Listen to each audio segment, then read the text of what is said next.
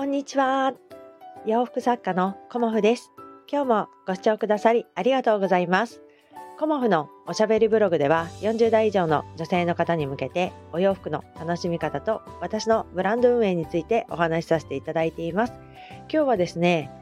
夫婦円満の秘訣と驚きの枕というようなお話をさせていただこうと思います。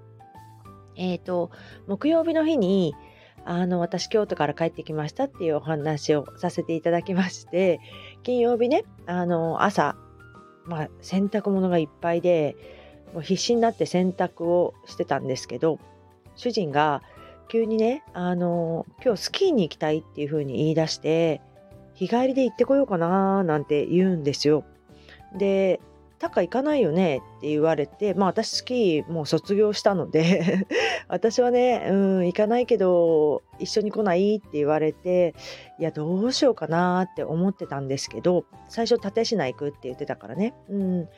でも、あ、軽井沢だったら一緒に行ってもいいよっていうことで、あの、急遽、あの、軽井沢のね、あの、いつも行くところの、あの、ホテルの予約も取れたので、軽井沢に行ってきました。はい。で、私はなんで軽井沢に行きたかったかっていうと、あの、今月末に軽井沢のホテルで、あの、コモフ展をさせていただくので、そのね、下見をしに行ったのが5月の末だったので、若干ね、それ以来行ってなかったので、不安もあってね、あの、きちんと展示会の、あの、イメージ、はい、段取り、をもう一回見たいなということで私もねあのその軽井沢のホテルだったらいいよっていうことで軽井沢行ってきたんですが、まあ、金曜日あの主人が仕事が終わってから経ちましてで、まあ、前半ねあの仕事の連絡が来ちゃうといけないということで私がねそうですね3分の1ぐらい運転したんじゃないかな。はいあの狭山まで、はい、運転しまして。はい、私意外とあの運転苦手じゃないのでゆっくりだったらねあのたまに飛ばしてる時もあるんだけど ゆっくりだったら全然高速道路もへっちゃらなのであの運転変わってね。でそこからあの軽井沢に行きました。はい。200キロちょっとだったのかな。だからあの浜松に車で帰るのと同じような感覚だったんだけどあの圏央道ができたおかげでねあの最近こうカンパチを通らなくていいっていうか昔はね昔って言ったらあれなんだけどスキーでカンパチをよく通っていたのであのそれに比べればね全然楽だなということであのこうね圏央道から関越行ってはい、まあ、軽井沢薄い峠越えて行ってきたんですけど夫婦円満の秘訣っていうことをねあのふと思った時にこう自分だけがねあの京都で遊んできて楽しかったって言ってもう遊んだから私本当は仕事をしたかったんです。はい。もう一日もあの無駄にしたくないというかあの仕事したかったんですけどやっぱりこう夫婦だからね相手があるものだからこう相手がこうなんかしたいって言った時に私は基本的には断らないようにしています。うん、で歩み寄るっていうことをね、あのー、大切にしているんですけど歩み寄るっていうことがねやっぱりあのー、夫婦円満の秘訣かなっていうふうにこの頃すごく思います。はい、2人であのすごくねあのすごくじゃないね過ごす時間が増えてきたっていうこともあってあの自分のこうねあのやりたいことばっかりやってる行きたいとこばっかり行ってるっていうと相手をねあの置き去りにしちゃってるようなまあ主人もやりたいことやってるんですけど 置き去りにしちゃってるような感じがしてあの2人でねあの歩み寄っていくっていうことがやっぱりこの40代後半ぐらいに私が感じることの大きなところかなっていうふうに思います。はい、でやっぱりねあの自分の悪いところもいいところも受け入れてもらっているのであのそういうところも含めてね夫婦で歩み寄るっていうのはとっても大事かなっていうふうに思います。そしてね今日はもう一つあのお話ししたいことがあってそれはね驚きの枕っていうテーマなんですけどはいあの私ずっとあの枕が合わなくてこうね毎もう半年以上右側の首の後ろがめちゃめちゃ痛いみたいな寝れば寝るほど痛くなるっていう感じであのずっとね首の後ろですねその頭を支えているこの首と頭がつながるところっていうか骨のちょっと下がすごい痛かったんですよね。で右側なので右後ろに振り向くことがすごく痛くてあの車線変更とかする時ねあの一応見るんだけれどもいたっていう感じだったんですよ。まあ普段の運転だったらそんなねあのがっつり車線変更することもないんだけど高速とかねあの右後ろを見るってことがすごい痛かったんですよね。で朝起きた時に意外と私仰向けで寝てることが多くて仰向けで寝て起きるとん？ちょっと腰痛いかなっていう感じで、まあ、ウォーキングに行くと毎日あのほぐれてくるのか治るので全然腰痛は感じてなかったんですけどとにかく枕が合ってないんだなっていうことをずっと感じていました。うん、で誰かにねあの見てもらいたいっていうふうに思っていて、まあ、新しい枕をねあのニトリが近いからニトリで買おうかななんて思っていたんだけど結局ニトリの枕のどれが合うかもわからないしいやどうしようかなってずっと悩んでたんですけどあの主人がスキーに行ってる間に私はね、あの軽井沢のアウトレットで時間を潰すっていう、あのそっちの方が私楽しいからね。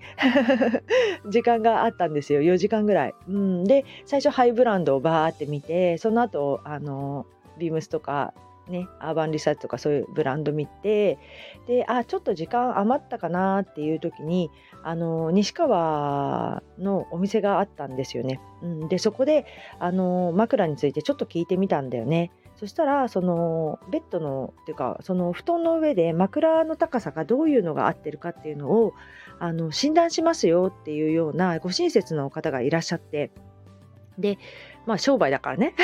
で私も、まあ、あの買わなくてもいいですかって言って今迷ってるからって言ったらもう全然いいですよっていうことから、まあ、私この性格なのでその方とこうお話が盛り上がっちゃったんですよね。で枕に3種類ぐらい枕をねやった時にあこれだっていう枕に出会ってしまったんですよ。うん、だけどその枕をねあのの大事さとかそういうことも今まで聞いたこともなかったしじゃあ仮に枕が合わないんだったら枕をしないで寝るとどうなるんですかとかあの枕の種類はどうですか？とかいろんなあの質問をしたんですよね。で向こうの方もま女性の方で、まあ、ちょっと上の方だったかな。ですごくあの親切に教えてくださってでそれはいい質問ですねとかっていうような感じで だんだん話がね私ね初対面の人でもだんだん話がこう盛り上がっちゃうっていうまあ、これはある意味あの天性で持っているというか そういうことだと思うんですけどすごく盛り上がってさらには、えーと、高級の無圧布団の説明まで聞きその無圧布団に寝てね、うん、体感してきたっていうような感じだったんですけどで、まあ、今日はねちょっといきなり布団は買えないのであの枕をちょっと購入させていただきますということで枕を買ってきたんですよね。で昨日まあ疲れていたのもあったかもしれないんですけどその枕で寝たらあの首の痛みはねあのどまあそこまであの朝起きたら痛いなっていうふうにはなってなかったけど治るっていうことはまあねいきいきなり一日ではならないからでもね朝起きて体がすごく軽かったんですよね。で腰なんて全然痛くないしもしかしたらこれはあの敷布団と枕の関係もあるって教えてくださったのであこれは枕のおかげなのかもしれないと思ってびっくりしました。うん、でいつもより早い時間に目が覚めてこう体がねシャキッとしたんですよね。こう背筋が伸びる感じ。うん、で朝起きた時にちょっと腰が曲がってるような感じであ寝てるうちになんか多分私反り腰になってたのかななんかそんな風に思いました枕とその腰のバランスがこうなみなみってなっていてこう、ね、体が一直線になってなかったんだなっていうことを感じてあのまあいい布団を使えばさらにいいとは思うんですけど、まあ、枕一つでこんなにも変わるんだっていうことをあのびっくりしましたね。うんで、まあ、どこの枕がいいかっていうのはあのどこでもいいと思うんです私は。ただ自分のその首のアーチと肩のところにあの隙間がないうん、方がいいっていうふうにおっしゃっていて私はなんか羽毛の包み込むタイプはなんだかこう寝苦しかったんですけどあの別のねあの無圧のものを買ってきたんだけども別に無圧じゃなくてももうでも何でもいいんだけど枕のね重要性を改めて感じました。うんなんかすごく体のためにあの睡眠とこうウォーキングと食事とっていう風に気をつけてるつもりでいたんだけどその寝具にこだわってなかったなっていうことをあの改めてね教えてもらってでまあ敷布団はねあの買ったばっかりだからそんなに下手ってはないからっていうことでまだ買わなくてもいいですよっていうことだったんだけど枕は3年でだいたい買い替えてくださいねっていうこともおっしゃってました。うんだからあのお布団はねなんかそれはね20年ぐらい持つって言ってましたけどそのね無圧のねあのウレタンのお布団は言ってましたけどまだねちょっとそこには手が届かなかったのでまずはね枕を変えてみたんですよね。でたった1日でいやこんなに変わるんだっていうことをちょっとびっくりしたのではい今日はねあのまあ、これおすすめっていうほどではないんですけど私の体感はいあの枕を買いましょうとかそういうねあの セールスでも何でもないんですけどどこでもいいと思うんですけどあの体がね全然変わったんですよねだからねやっぱり寝る時のその環境をあのねまあその暗くするとかあの加湿するとか、まあ、いろんな環境あると思うんですけど寝具にこだわるっていいかもしれないっていうふうに思ったので今日はねあのシェアさせていただきました。はい、すごくね、あの、担当の方、とてもいい方で、あの、私、北釜から来ましたとか言ったら、あの、ご家族の方がね、横浜に住んでるんですっていう感じで盛り上がりまして、さらにね、あの、どんなお仕事されてるんですかって聞かれたので コモフを最後宣伝して帰るというね なんとも私はね、あの、おしゃべりな人だなって思いながら、コモフっていう、あの、お洋服作ってるんですよ、私、なんて言いながらね、あの、まあ、聞いてくださったからね。自分から言ったわけじゃないからね。そこもねやっぱり私人懐っこいというかあの人とすぐ仲良くなっちゃうんだなっていうことも改めて思いました。今日からねまたお仕事頑張ろうと思います。今日もご視聴くださりありがとうございました。洋服作家コモフ小森屋隆子でした。ありがとうございました。